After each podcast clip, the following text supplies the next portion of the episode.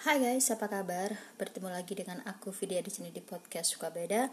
Sudah lama banget aku tidak ngisi podcast Suka Beda ini karena memang banyak hal yang telah aku alami dari usaha yang tutup yaitu bisnis warnet tutup karena pandemi corona juga karena suami tidak bekerja juga selama pandemi ini. Jadi hal itu membuatku sedikit uh, apa ya bukan limbung namanya berpikir keras bagaimana caranya supaya kami tetap bisa survive. Karena bagaimanapun aku jualan online jualan makanan online dan kadang untungnya tidak seberapa.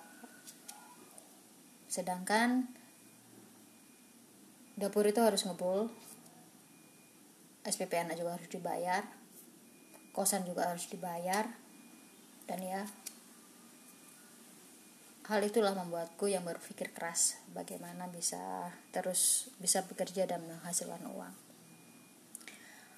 Aku jadi teringat uh, pembicaraanku dengan salah seorang temanku ya yang baru saja menikah gitu.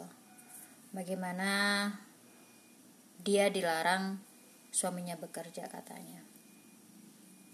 Well, itu adalah pilihan dia ya guys. Tapi Sekali lagi aku tegaskan bahwasannya perempuan itu harus bekerja. Kita tidak akan pernah tahu ke depannya itu bagaimana. Seperti corona ini guys, tidak ada yang akan menyangka kalau efek corona begitu luas banget efeknya bagi kita semua, terutama dalam masalah ekonomi ya guys banyak perusahaan yang tutup banyak perusahaan yang kalang kabut karena virus ini. Jadi kalau salah satu tidak bekerja atau malah keduanya tidak kedua duanya tidak bekerja bagaimana rumah tangga? Bagaimana kita bisa survive kalau kita tidak bisa bekerja? Haruskah kita akan menggantungkan tangan kita kepada orang lain meminta belas kasihan pada orang lain. Mungkin sekali dua kali oke. Okay. tapi kalau selamanya ya nggak oke okay lah. Orang pada enak ya nggak guys? Jadi that's why aku selalu insist perempuan itu bisa bekerja. Bekerja tidak harus keluar rumah. Bekerja bisa di dalam rumah. Kita bisa jualan apa saja.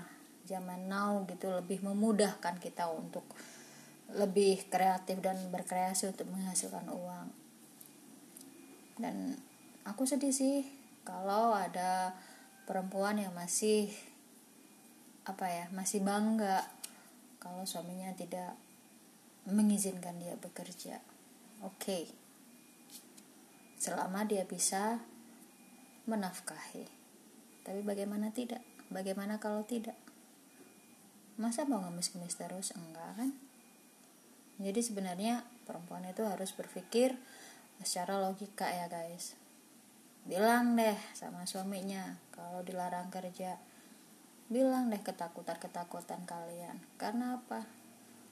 Perempuan tidak semua perempuan itu seberuntung Dewi Sandra atau Maya Estianti yang memiliki suaminya memiliki suami yang tajir melintir. Banyak perempuan yang harus struggle. Karena suaminya tidak pandai mencari nafkah dan kita sebagai istri harus bisa berusaha itu. Berusaha bagaimana keluarga tetap survive terutama anak bisa makan bisa sekolah. Aku jujur sempat frustasi juga ketika bulan-bulan pertama ada rasa takut banget. Bisa nggak sih kita survive? Kita di perantauan rumah masih ngekos. Ya kalau di Jawa rumah nggak ngekos ya. Kalau di Bali rumah ngekos. Ini makan gimana? Pekerjaan nggak ada? Pasti bingung. Tapi alhamdulillah masih bisa jualan lah jualan makan. Setidaknya masih ada harapan. Harapan rezeki ada harapan.